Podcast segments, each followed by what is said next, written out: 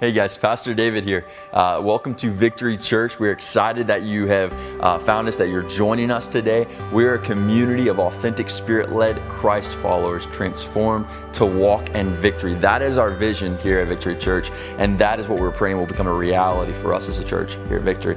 So I'm glad that you guys found us. I'm glad that you're joining us today, and we're excited about kicking off this sermon here in just a moment. All right, so, so who in here, I got a question for you. Who in here um, likes surprises? Does anybody like to get, you can raise your hand if you want. I mean, this is a free house. You can, you can raise your hand, you can get loud if you want, that's okay. I think, I think all, there you go. I, think all of us like surprises at some point in our life, right? I mean, I don't know if there's anybody out there that doesn't like to ever get a surprise. But some people, some people like, you know, not to mention any names like my wife, um, you know, love surprises. I'm not talking about a little bit. I'm talking about absolutely loves surprises. Like that is one of her main uh, love languages is like gifts, you know, that, that kind of gifts and, and uh, surprises, things like that. And, and, I'm not talking about like materialistic type things like, you know, bling, diamonds, whatever you want to call it, which is good because I'm not rich, you know, so that's a good thing. Praise God.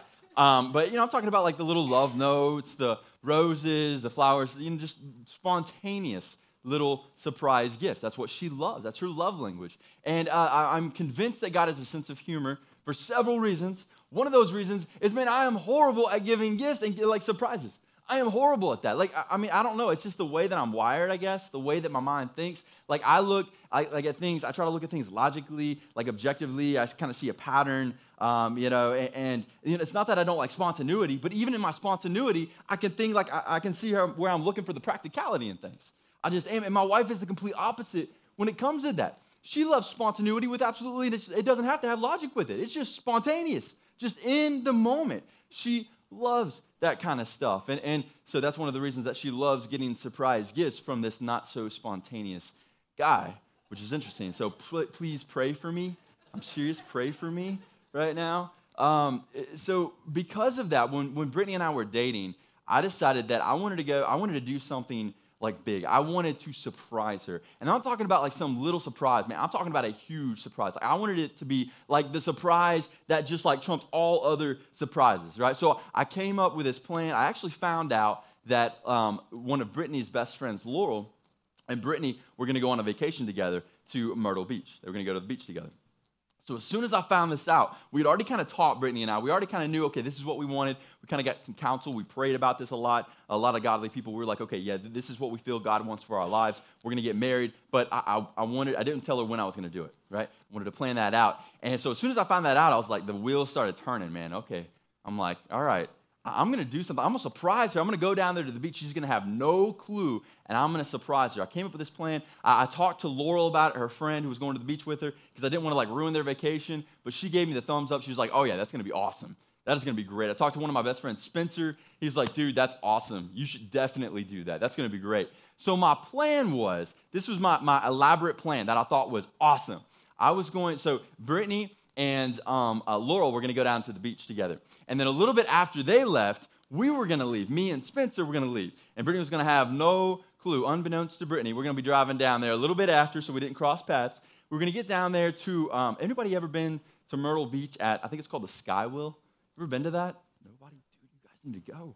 It's awesome. It's this huge Ferris. I've never seen a Ferris wheel bigger than this thing. It's awesome. You've been? It's awesome, right? Oh man, yeah, it's, it's awesome, dude. It is, it's giant. And what's really cool is it overlooks the ocean. Right? It's right there. I mean, literally, like here's the sand, it's right back from it. And it's huge. It's beautiful. You've never been, go there. Really cool. Right by the boardwalk and Myrtle Beach. So I was gonna go there right uh, below the Ferris wheel. It kind of lights it up a little bit when it was kind of in the evening time, but not too late. And I was gonna write in the sand, Will you marry me? Right? And we were gonna meet up at this time. Great, right? I mean, come on, pat on the back. Like that was gonna be awesome. I was thinking, dude, this is going to be like an epic surprise. People are going to come up to me and be like, dude, can you give me some ideas for some surprises or like a proposal or something? That's what I'm thinking in my head, right? Yeah, but we all know that um, the way we plan things out doesn't always go as planned, right? Like the, the journey that we kind of envision in our mind and the destination, it doesn't always happen that way. And that's what happened in this scenario, in this situation. Like it not only did not go as planned, it like went horribly wrong in a lot of ways. I mean, except for the main thing, which is good. Something went right. Um, but no, so what happened? Uh, Spencer and I, um, we left a little bit after uh, Brittany and Laurel, like we were gonna, we were planning to. And uh, when we left, we, we, we ran into all these different issues. I can't remember exactly what happened. I think we ran into a lot of traffic. There was a couple little other little bumps in the road, and we got there so much later than planned. Like not just a little bit, like it was dark pretty much by the time we got there. And I'm already thinking, dude, she's not going to be able to see this, right? So luckily we get there. It's at the boardwalk, so there's a lot of lights kind of illuminating, you know, the sand a little bit, and you know the lights from the Ferris wheel. So I'm thinking, okay, well, all right, hey, praise God, that's awesome. You know, God's going to make this happen, right? In spite of myself. And so we get out there. I'm like, okay. We get out to the sand. We're the only ones out there in the sand at this point, and we're trying to carve in the sand, Will you marry me? And, and this sand like hates me. This sand has like got a personal vendetta against me or something because I am continuing to carve these letters out and it's continuing to like roll back on and itself. I'm like, you can't even read it. We, and on top of that, like we're out there, and again, we're the only ones out there, so there's a little bit of light. You can see these two, like the idiotic looking guys running back and forth awkwardly. Like, what in the world are these guys doing? So I'm kind of internally freaking out a little bit. I'm like, oh my goodness, I hope she doesn't like look out here. You know, because all she has to do is look out here. She's gonna be like, oh yeah, that's my goofy looking boyfriend down there. You know, what's he doing? You know, so I'm kind of like internally freaking out, and every once in a while I'll run back over here, kind of get some cover, make sure she can't see me, look up, make sure no, you know, she's not out there. Then I'd run back out, you know, start carving. I'm looking awkward. I'm feeling awkward. This is just not going as planned. And then to top all that off, when we're, we're supposed to meet, right? This, this moment we're all supposed to meet, I'm going, and I think I was like hiding behind some bushes and stuff like this. And dude, she sees me. And I'm not talking about she sees me a few feet away. She sees me when she is like way over there. And I just look like an idiot hiding behind like these bushes She's laughing at me. Come on, man. Like, she started laughing at me. And I'm thinking, man, this is horrible. This whole, this awesome plan that I had envisioned for, I mean, this was like a couple months I'd, I'd come up with this plan. And, and then she gets up there. If that's not bad enough, dude, when she gets up to the sand, she can't even read it.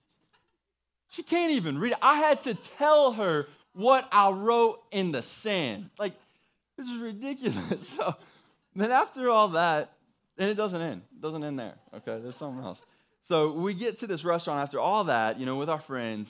And then she proceeds to tell me that, you know, I kind of had this feeling, you know, for a while now that you were probably going to propose to me because we've been talking about this. I thought that that was probably going to be something you would do. So I, I actually already had it set in my mind that you were going to come down this weekend and propose to me. Like she already knew. I'm like, are you kidding me? Like this elaborate epic plan, I thought it was epic. And I'm thinking, dude, all I can think at that point, my, at that point in time is like, dude, epic fail on my part, right? Epic fail. Like, I mean, the, the best thing, the good thing out of all this, the only good thing is the fact that she said yes, right? Praise God. So because of that, yes. Thank you. Thank you, Brittany. Yes. uh, but oh my goodness, if she had said no, I don't know what I would have done, man. I mean, like, honestly, I may have never tried to surprise anybody for the rest of my life as long as I live.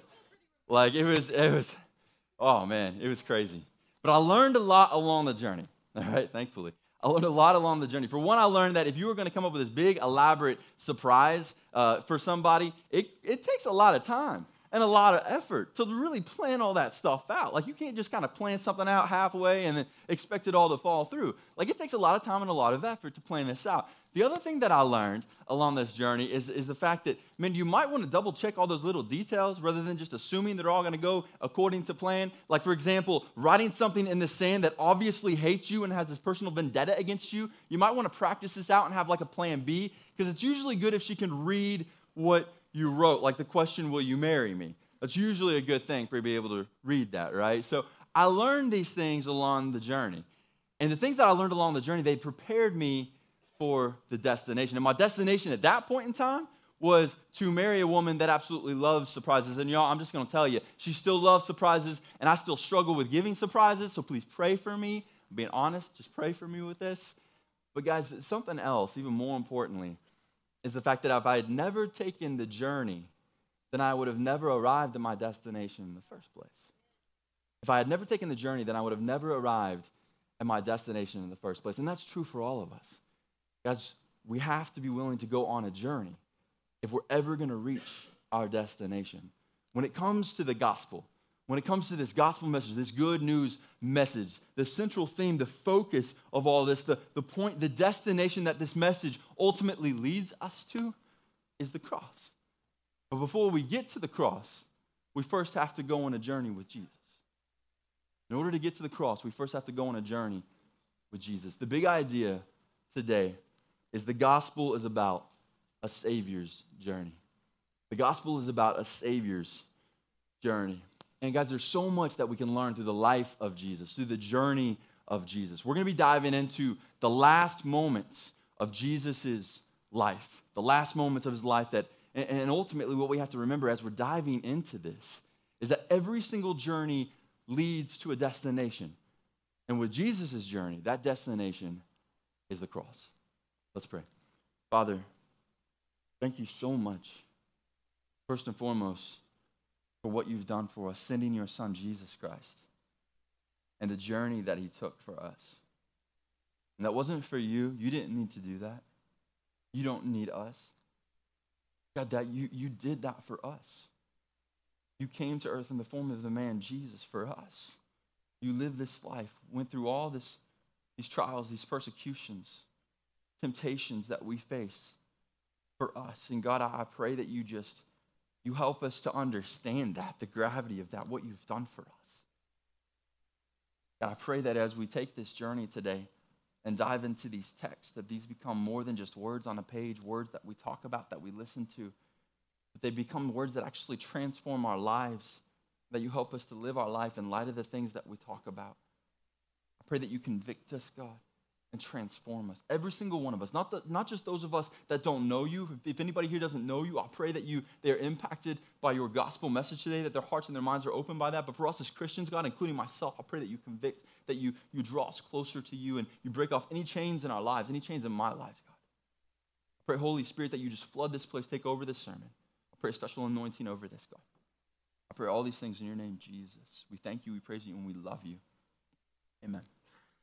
Amen. So today we're going to be diving into a couple different books, but the primary book that we're going to be diving into is actually one of my favorite books in the entire Bible. It is my favorite book um, when it comes to a book about the gospel. This is the gospel according to John. And yes, it's the gospel according to John, not the gospel of John. Remember, John is one of Jesus' disciples. A lot of times we'll get that confused and we'll say it's the gospel of John. But here's the thing let me tell you something. It wasn't Matthew, it wasn't Mark, it wasn't the Dr. Luke, it wasn't even John that hung on that cross that died for the sins of the world, and that paved the way back to God for us. That was Jesus Christ and Jesus Christ alone. This is the gospel of Jesus Christ, not of John. And this is John's account of the gospel. So that's what we're going to be diving into is primarily the book of John today and John's account of this gospel message, what he saw with his own eyes. There's a couple of reasons that I love this book so much. It's probably my favorite book in the entire Bible, um, the Gospel of John. For one, you cannot escape this book the, the book of John without realizing the fact that, man, Jesus Christ is God. Jesus Christ is God. Like John spells that out for us, shows us so vividly, paints all these pictures for us all throughout his gospel. The fact that, yes, Jesus Christ was fully man, but at the same time, Jesus Christ is fully God. He is still fully man and fully God. And you cannot escape John's gospel without seeing that. Even the first chapter, even the very first chapter of John's book, man. It screams to us all throughout that chapter the fact that Jesus Christ is God. You cannot get away from it. It tells us the fact that Jesus Christ is God before it even tells us Jesus Christ's name. Why? Why is that so important for us to know? Why is it so important for John to make that attempt so much so to show us that Jesus Christ is God? Because, guys, if we don't understand that Jesus Christ is more than just a good man, he's more than just a good teacher, He's more than just some prophet. Jesus Christ is the God of the universe. If we don't understand that, then we cannot truly understand the gospel. And if we don't truly understand the gospel, then we cannot truly respond to the gospel. And without a proper response to the gospel, there is no salvation. Because salvation is only found through a proper response to the gospel message of Jesus Christ. Understanding who Jesus Christ is. He is God. Understanding what He has done for us. That is where our salvation comes from. That's why this is a big deal for us to know that Jesus Christ is God. John knows this and he writes this book that way because of that. Another reason that I love this book so much, the Gospel of John, is the fact that John was actually there. He was actually there at the feet of Jesus, at the foot of the cross, when Jesus hung on that cross and when he died. He was actually there. None of the other gospel writers, not Matthew, not Mark, not even the Dr. Luke, None of those guys were there. None of the disciples were there, they all abandoned Jesus when it came to the cross. Every single one of them abandoned Jesus except for John. He was the only one that didn't abandon Jesus, John and his mother, Jesus' mother. John was actually there. So when John writes this book about this account of the gospel, he's writing about things that he actually saw. And not just the things of Jesus' life and his journey, but then the cross itself, because John was there. As he's writing about these things, he's writing about things that he saw with his own eyes and he experienced himself. So, guys, as we dive into this book today, we're going to be diving into uh, primarily the book of John, a little bit in uh, the Gospel of Luke, according to Luke as well. Um, but we, as we dive into uh, these things, we're going to be hitting on several events that lead up to the cross. But we're not going to get to the cross this week. That's going to be next week. We're going to hit on that. But again, in order to get to the cross, we first have to take a journey with Jesus. That's true in our lives here today. That's also true as we dive into the gospel message. So let's kick this off this journey with Jesus, starting with John chapter 17, verses 20 through 26. It says, I pray not only for these, but also for those who believe in me through their word. May they all be one as you, Father, are in me, and I am in you. May they also be in us, so that the world may believe you sent me. I have given them the glory you have given me, so that they may be one as we are one. I am in them, and you are in me so that you may be made completely one. They may be made completely one, that the world may know that you have sent me and have loved them as you have loved me. Father, I want those you have given me to be with me where, where I am, so that they will see my glory which you have given me because you loved me before the world's foundation. Righteous Father, the world has not known you, however, I have known you, and they have known that you have sent me. I made your name known to them and will continue to make it known, so that the love you have loved me with may be in them and I may be in them. As Jesus prayed this prayer, this is a prayer of Jesus, a prayer of Jesus in the upper room. Um, and this happened around the time of the first Lord's Supper, that, that first communion. That's when this prayer happened. We can learn so much in the prayers of Jesus. We can dive into those so much. There's so much depth to those. But there's one thing that I want to hone in on in this specific prayer of Jesus, and that one thing is the unity. Did you see the unity, the intimacy in this prayer? It is just like all over the place. How many times, count how many times you see one. He wants us to be one in this one prayer. It's crazy, man. There is screams unity. Jesus Christ longs for unity both with us and for us. That is, that, that is at the heart, the core of God's longing for us. Unity for us as his body and unity with us. He longs for this. He desires this so much. Why? Why is unity so important? Why is Jesus Christ praying this prayer some of the last moments of his life, talking about unity so much? Because, guys, that's what we were created for. Do you realize that we were created for this perfect relationship with God?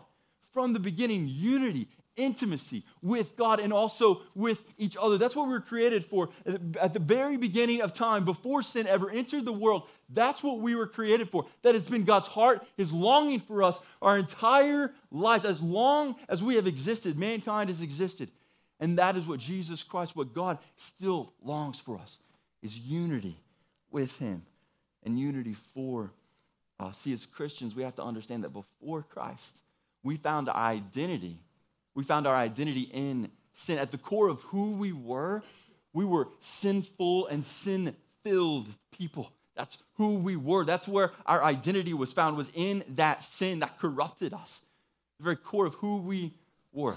But see, what Jesus Christ wants to help us do is he wants to help us to where we're not finding our identity in sin, but rather we're finding our identity in him. That's what Jesus Christ wants to help us do. Because when we're truly follower of Christ, we got to understand too, we're going to struggle with sin. We are going to struggle with sin in this life.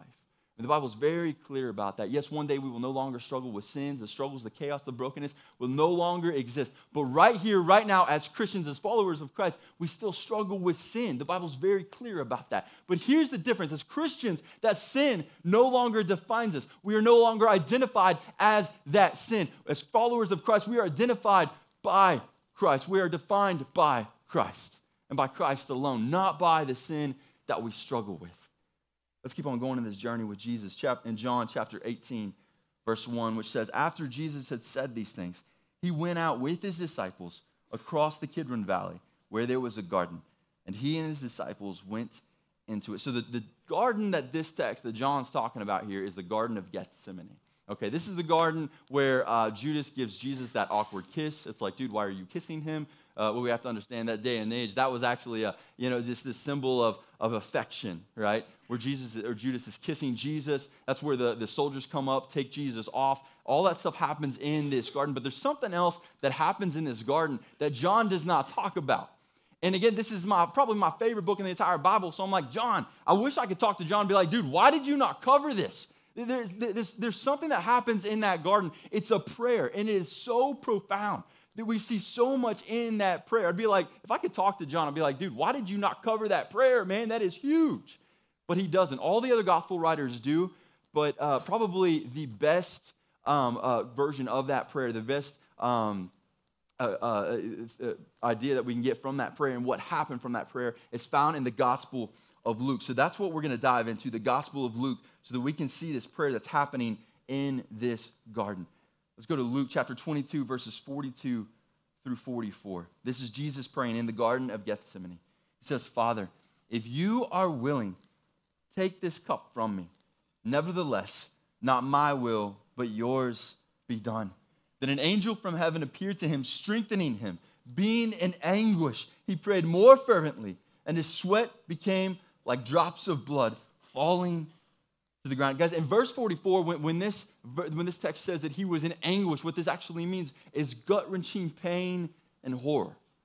Gut wrenching pain and horror. Jesus Christ was in gut wrenching pain and horror because of what was about to happen. And it's not because, uh, uh, you know, the, the um, physical torture, the beatings, the, the, one of the worst deaths known to man. That is not why Jesus Christ is in horror in these moments. See, Jesus Christ is a man's man, okay? He is not in horror because of the physical uh, torment that he's going to be going through, the worst death, probably, you know, one of the worst deaths known to mankind. He is in gut wrenching pain and horror because he knows he's about to put the weight of the world's sins on his shoulders, past, present, and future. And he is in gut wrenching pain and horror about this. And even more than that, even more than that, he knows that he is literally about to face very epitome of hell.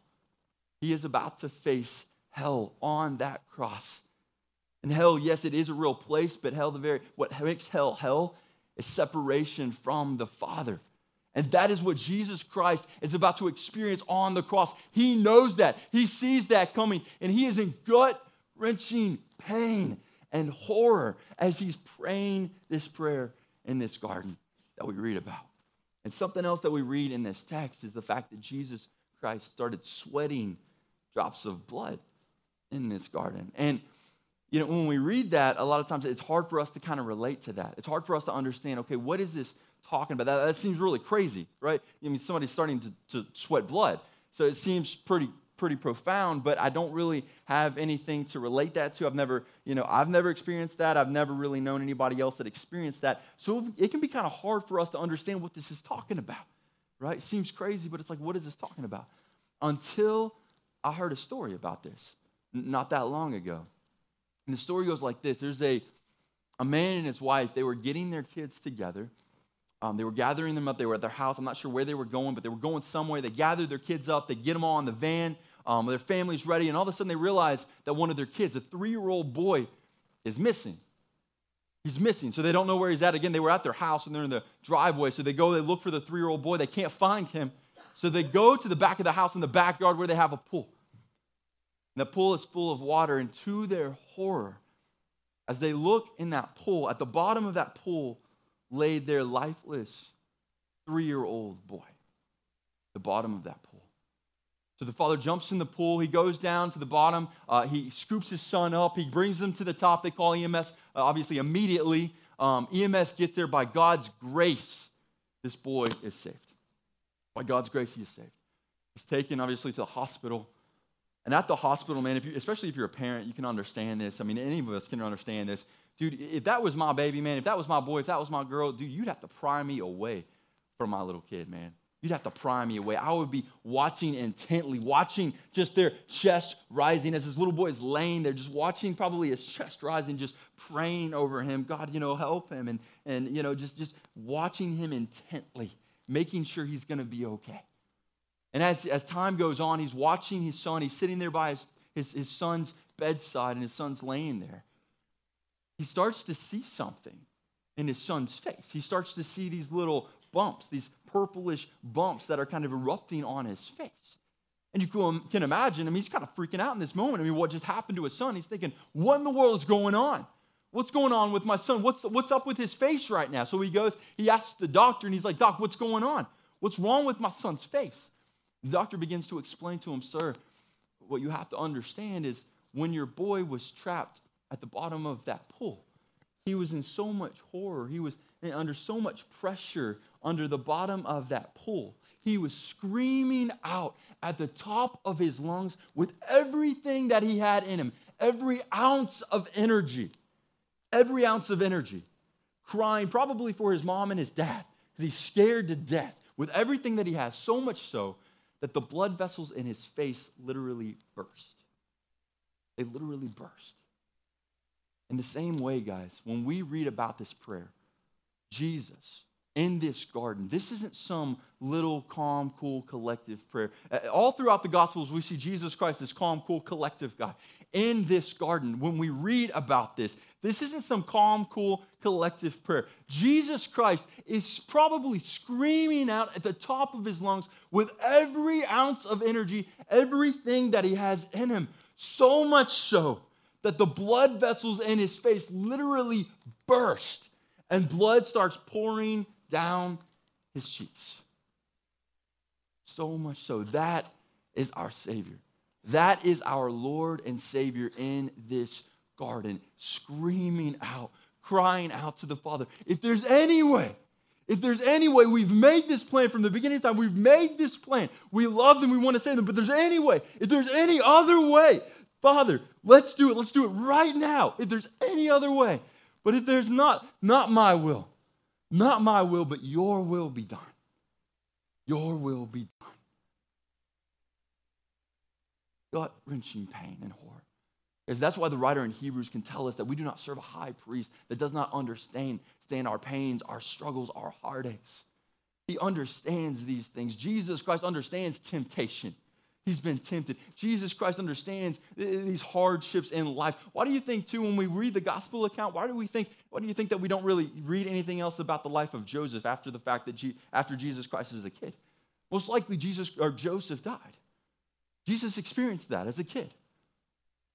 All these things that Jesus is experiencing, and some of the worst heartaches, horrors in Jesus' life occur in some of the last moments of his life. Guys, this is our Lord, our Savior. We do not serve a high priest that does not understand our struggles, our hardships, the pains, the struggles in life. He understands these things. He understands these things more than we could ever imagine. Let's keep on going with this text in Luke chapter 22, verses 45 through 46, which says, When he got up from prayer, this is Jesus, and came to the disciples, this is still in the Garden of Gethsemane, he found them sleeping, exhausted from grief. Why are you sleeping? He asked them, Get up and pray so that you won't fall into temptation. In the middle of Jesus' anguish, the gut wrenching pain and horror, in the middle of what's going on, when so much is at stake, all that he's asking his disciples to do, the only thing he's asking them to do is to stay awake and to pray. Stay awake and pray. And he doesn't just ask them once, this happens several times. He goes and he prays that prayer we just talked about a moment ago. He prays it several times. He goes back to them and continues to find them asleep. And he continues to tell them the same thing. And he's warning them. It's not just he's telling them for, for his sake, he's telling them for them sake, their sake. Like pray so that you don't fall into temptation. Time and time again, Jesus is pleading with them and he is warning with them. And what, is he do, what do they do over and over and over again? They continue to fall asleep. Continue to fall asleep. Guys, how often does that happen in our own lives as Christians? How often do we continue just to fall asleep? How often is we, we as Christians, as churches, continuing to fall asleep when Jesus is pleading with us, warning us to stay awake? And then we go to, the God, to God and we're like, God, Look around. Look at all the chaos. Look what's going on in this world. Look at the brokenness. Look at the, you know, the, the famine, all these kids that are starving to death. Look at all these homeless guys. Look at all the bickering, the fighting, the, the broken relationships. God, when are you going to do something? Wake up. When are you going to do something? And you know what God's response is? You know what his response is?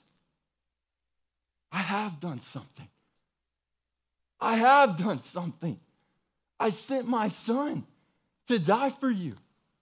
I saved you. I gave you life. The Holy Spirit, God Himself, lives inside of you. I have some something. Guys, we have to wake up. We have to get up and we have to realize the fact that we are not waiting on God to move, or we are, God is not waiting on us to move. We are waiting on God to move. We are waiting on God to move. There's a quote, I love this quote. It's probably one of my favorite quotes. It says, It's been said that all it takes for evil to triumph is for good men to do nothing. All it takes for evil to triumph is for good men to do nothing. And I love that quote, and as true as I think that is, I think that God, what God is saying to us, is all that it takes for evil to triumph is for Christians to do nothing. All that it takes for evil to triumph is for Christians to do nothing. Guys, do you realize? I mean, think of how many people are in this room. Think of how many churches are in this county. How many Christians are in this, this county? Are you kidding me? If we all came together and we actually acted like the body of Christ that we are, there would be no homeless people. Are you kidding me? There would be nobody that's starving to death. Kids that go Christmases without getting any presents. That would not happen. That would not happen. We've got to wake up, guys. Individually and collectively as churches, we have to wake up. We have to realize that we're not waiting on God to move, God is waiting on us to move. And just as Jesus pleaded and warned his disciples in the Garden of Gethsemane to wake up, he is pleading to us at Victory Church. Guys, wake up. Wake up. Let's keep on going. Luke chapter 22, verses 47 through 48 in Jesus' journey. It says, While he was still speaking, speaking to the disciples, telling them to wake up, suddenly a mob came, and one of the twelve named Judas was leading them. He came near Jesus to kiss him. But Jesus said to him, Judas, are you betraying the Son of Man with a kiss? So, first off, in this text, we can't move past this text without realizing, understanding that this Judas is one of the 12 disciples. This is one of the 12 disciples. He literally not only followed Jesus, he lived with Jesus for three years. Like all the miracles that, that the text talks about when we read the gospel message, Judas was there. And so many other miracles that we don't even know about, Judas was there. All of these things. Judas had a front row seat to Jesus' sermons. Are you kidding me? This guy knew Jesus. He knew him. If Judas were here today, he would be one of the best church attenders at the church. He'd be one of the best volunteers at the church. People would look at him on the outside and be like, dude, man, this guy's, this guy's got it together. He's authentic, he's genuine. But guess what? He's not. He's not. Judas straight up faked it for three years. He straight up faked it for three years. And we know that not only because he betrayed Jesus, as if that's that's not enough. We know this also because earlier on in this text, in Luke chapter 22, it actually tells us something else that Judas actually became possessed by Satan. Guys, Christians can't get possessed. How did he get possessed? This is telling us that Judas was never a Christian. He was never a true, authentic, genuine follower of Christ. He never truly was a genuine, authentic follower of Christ. He faked it for three years. And guys, here's the thing there are Judases all over the place in churches. There are Judases all over the place. They know the words to say, they know the right things to do, the traditions, the Christianese, so to speak, that we, that we talk, the, the right prayers, all these different things. But when it comes to actually living for Christ, I'm not talking about being perfect. You're not going to be perfect. The only one that's perfect is Jesus Christ. It's not about being perfect. I'm talking about genuinely living for Jesus Christ, having a relationship with Jesus Christ, submitting to Jesus Christ as Lord and Savior of your life. There are so many people that claim the name of Jesus but never have never submitted to him as Lord and Savior of their life. So many people, guys. It's not about how much we know. It's not about what we do. It's not about traditions, rules, church attendance. It's not about any of that. It's about a genuine, authentic relationship with Jesus Christ. And first and foremost, it's about submission to Jesus Christ as Lord and Savior of our life. That is the mark of a true Christian. Something else that we can learn from this man, Judas, is something that we see in his nickname, Iscariot. And yes, that was a nickname, that wasn't his last name. Iscariot actually meant dagger man. And you're probably wondering, what, what in the world is up with dagger man? That sounds like, like an evil villain name or something, right? Kind of fits him after, after the fact.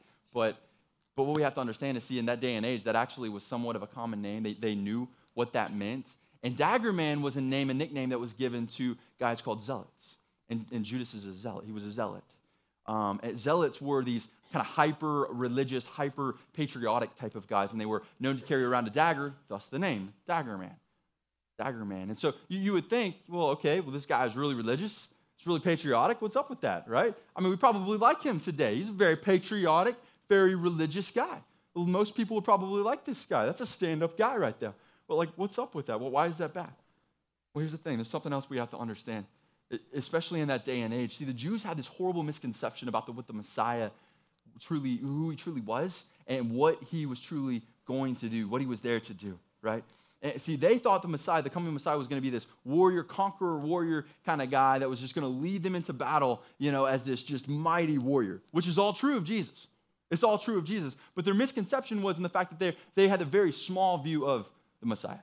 Very, very small view of the Messiah. See, Judas, what he's most likely thinking in his mind, he's a zealot, again, hyper religious, hyper patriotic guy. So he's thinking, okay, yeah, this is the Messiah. So this guy, he's thinking, okay, looking at all the Roman soldiers and seeing what's going on, the corruption that's going on. He's like, okay, Ju- Jesus is about to rise up. He's about to take power. We're going to overflow, the, over, overcome the, the Romans, conquer the Romans. We're going to we're gonna be the greatest nation ever. And he's like, that's what he's thinking about Jesus, right? That's his mindset, his conception of Jesus. And so he's just waiting. You can imagine Judas waiting for Jesus to rise up and to do these things right? He's following Jesus and he waits time and time and time again. He's keep on, he keeps on waiting. And finally, with all these frustrations building up, he's probably thinking Jesus is dragging his feet. It gets three years.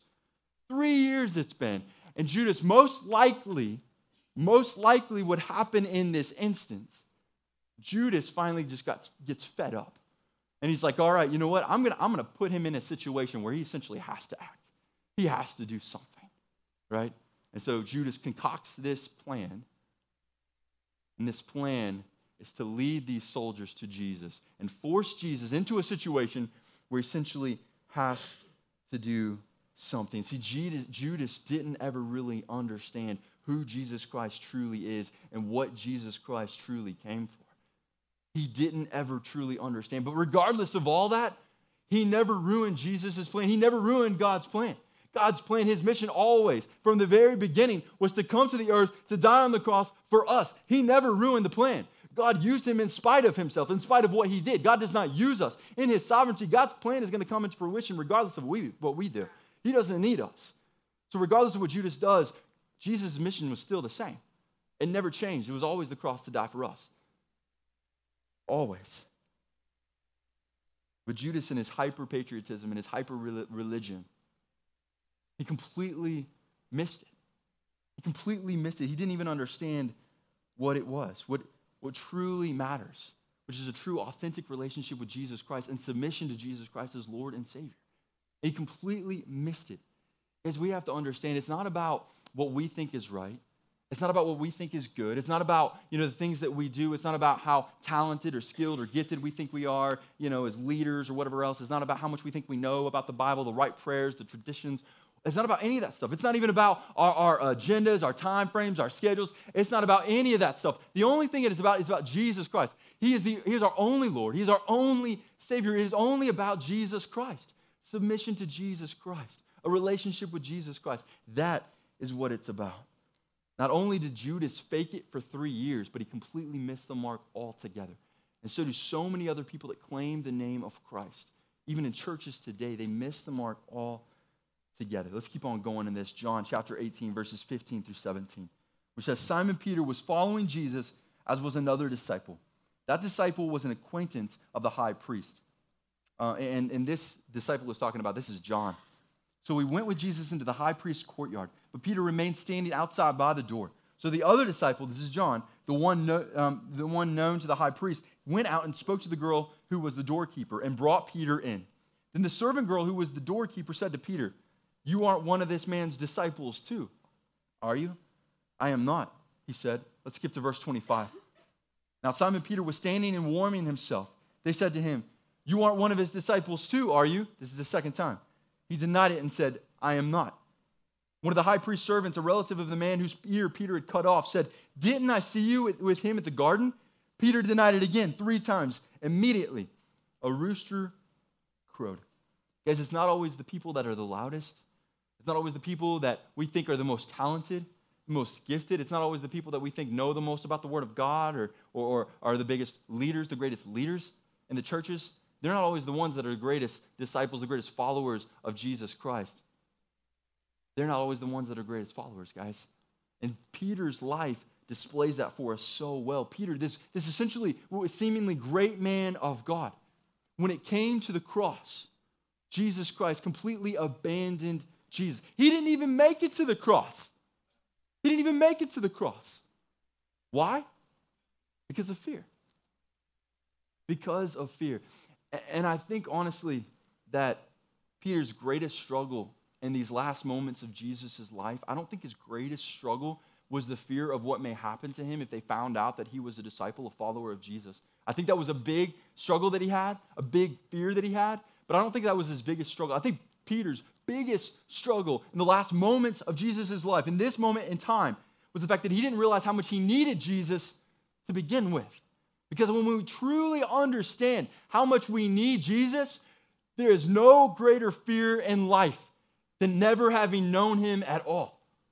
There is no fear greater. There's no, no greater fear, no greater terror, no greater horror in life than to have never known Jesus and to have never followed Jesus. That is the greatest fear in this life. And guys, it's easy to follow Jesus when there's nothing that's demanded of us. It's easy to follow Jesus when there's no payment that's involved. But when it comes to the cost of discipleship, when it comes to following Jesus when it actually is hard, when it comes to actually following Jesus, when the temptations of the world are just so much that it just is like bearing us down and we feel like we can't do it, we can't keep on going. When it comes to following Jesus, when you know, we're trying to listen to his truth, but the world is speaking all of these lies, screaming all of these lies to us, when it comes to following Jesus, regardless of all of that, that is the true mark of a Christian. Somebody that doesn't just simply talk about Jesus Christ, but somebody that lives their life for Jesus Christ. That's the mark of a true Christian. And John, this disciple, this disciple that Jesus loved, the text tells us, he gives us this incredible picture of what a true follower of Christ, one of the most faithful followers of Christ, does at the Last Supper, the, the Lord's Supper. Let's check this out. This is the last text. It's not going to be up on the screen, but just listen as I read this to us. John chapter 13, verses 21 through 25. It says, When Jesus had said this, he was troubled in his spirit and testified, Truly, I tell you, one of you will betray me. The disciples started looking at one another, uncertain which one he was speaking about. One of his disciples, the one Jesus loved, this is John, was reclining close beside Jesus.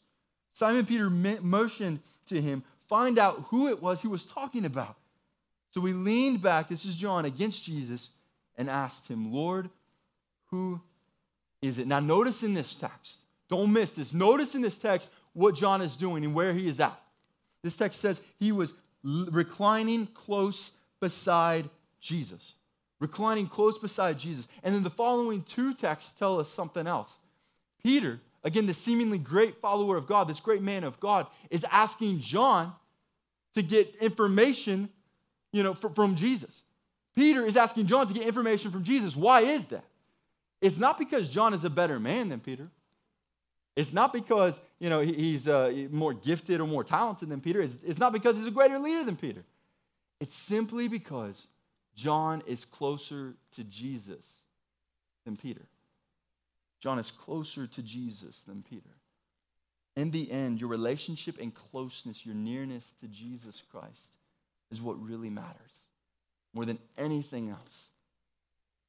So many of us have made it to the table, so to speak, with Jesus, but very few of us are actually leaning into Jesus. Very few of us. And guys, it's only when we lean into Jesus that we can truly follow him regardless of anything. Like John, regardless of anything.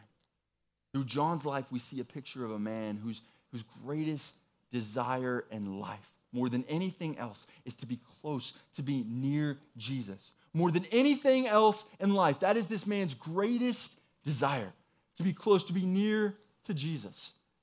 And guys, when we do the same thing, when our greatest desire in life is to be close, to be near to Jesus, then we, just as John, can find ourselves at the foot of the cross. Only then when we desire to be close and near to Jesus, can we find ourselves at the foot of the cross, regardless of anything. At the foot of the cross is where we come face to face with Jesus Christ, God in flesh, the very essence of love on display for all of us to see. Worship team, you guys can come on up. Guys, no matter what's going on in your life, if you've, if you've never been impacted by the gospel, maybe you've heard it several times in your life, but maybe you've never been impacted, you've never responded to it, then I want to encourage you don't wait. Don't wait today. Jesus Christ meets us where we are at. We say that every Sunday morning. I say that every Sunday morning for a reason because that is true. All these misconceptions about how we have to earn God's grace. We can never earn God's grace. There's nothing we could ever do to earn God's grace. Jesus meets us where we are at. He loves us. He will save us where we are at too. So if, if God is stirring in your heart, if you've never if you've never responded to the gospel message, but you're wanting to do that today, then I would love to pray with you you want to pray right where you're at, if you want to come up to the altar, I encourage you to talk with someone, though. Please don't leave here without talking to someone. And if you're a Christian today and God has been stirring on your heart some things that you've been holding on to, maybe you haven't been taking your walk uh, with Jesus seriously. Maybe you haven't, maybe you've been at the table with Jesus, but you haven't actually been leaning into Jesus in your life. And you've noticed that. There's some things that have distanced you. Those struggles in our life, they will distance us from Jesus. And it's not until those things are removed that we can experience that intimacy that Christ longs for, that he has for us. And that's when the transformation comes into play as well in our life, in the life of the people around us. If you're holding on to things in your life and you're ready to give those things up, give those to Jesus and experience that closeness with him. Lean into him. Then again, I want to encourage you the same thing. Pray where you're at. Come up to the altar. I'd love to talk with you. But please don't leave here today without talking and praying to someone. He loves you. Hey guys, first off, I just want to say thank you for joining us today for the sermon. And uh, whether you're somebody that's come to our church or you're somebody that lives locally, you go to another church, maybe you don't even live here. Um, I just want I just want to say first and foremost, thank you for joining us, and uh, I, I, want to encourage you to to respond in some way today because, you know, when we hear a sermon, when we read the Bible, when we um, whatever it may may be, the point of that is um, for God to speak to us in some way, shape, or form. And so, if you are a Christian, um, you've been a seasoned Christian, you know the Lord already, then the way that we can respond is just by, you know, asking Him, God, what do you want me to do with the convictions that you're giving me uh, based on this sermon, the way that you're speaking to me? What do you want me to do? And then respond to that. Maybe it's an area of your life that you've been holding on to um, and, and you haven't been giving it to Him. And I want to encourage you to give that to Him and step out in faith. Or maybe if it's, um, you know, some unbelief that you've had and, and God has really convicted you of some things.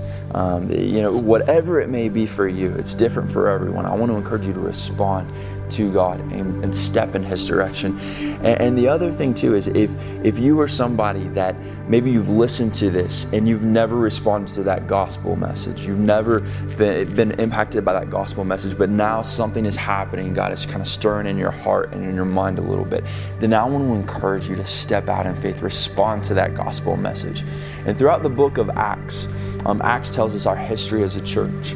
Uh, it shows us that you know what that response looks like. So number one is to repent, and this word repent, all that means is just to turn from you know our sinful ways, our sinful desires. You know, turn from making ourself God and all these other things in life God, and turn to God and just give Him our life. Um, and, and then on top of that response, after the repentance, there comes something else. It's called baptism.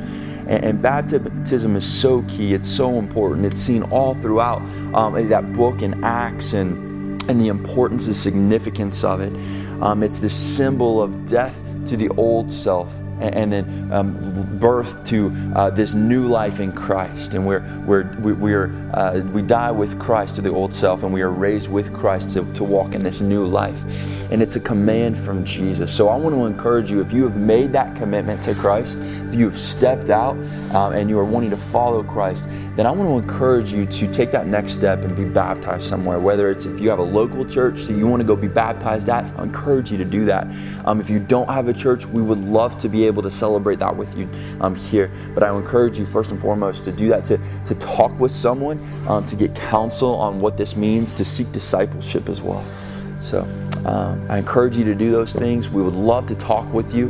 We are praying for you. I want you to know that you are loved and you are prayed for. So if you're ready to take that next step in your relationship with Christ, um, and if you want to take that next step with us, then we are we, we would welcome you with open arms. And so there's some links that we're going to provide below for you. Uh, please check that out.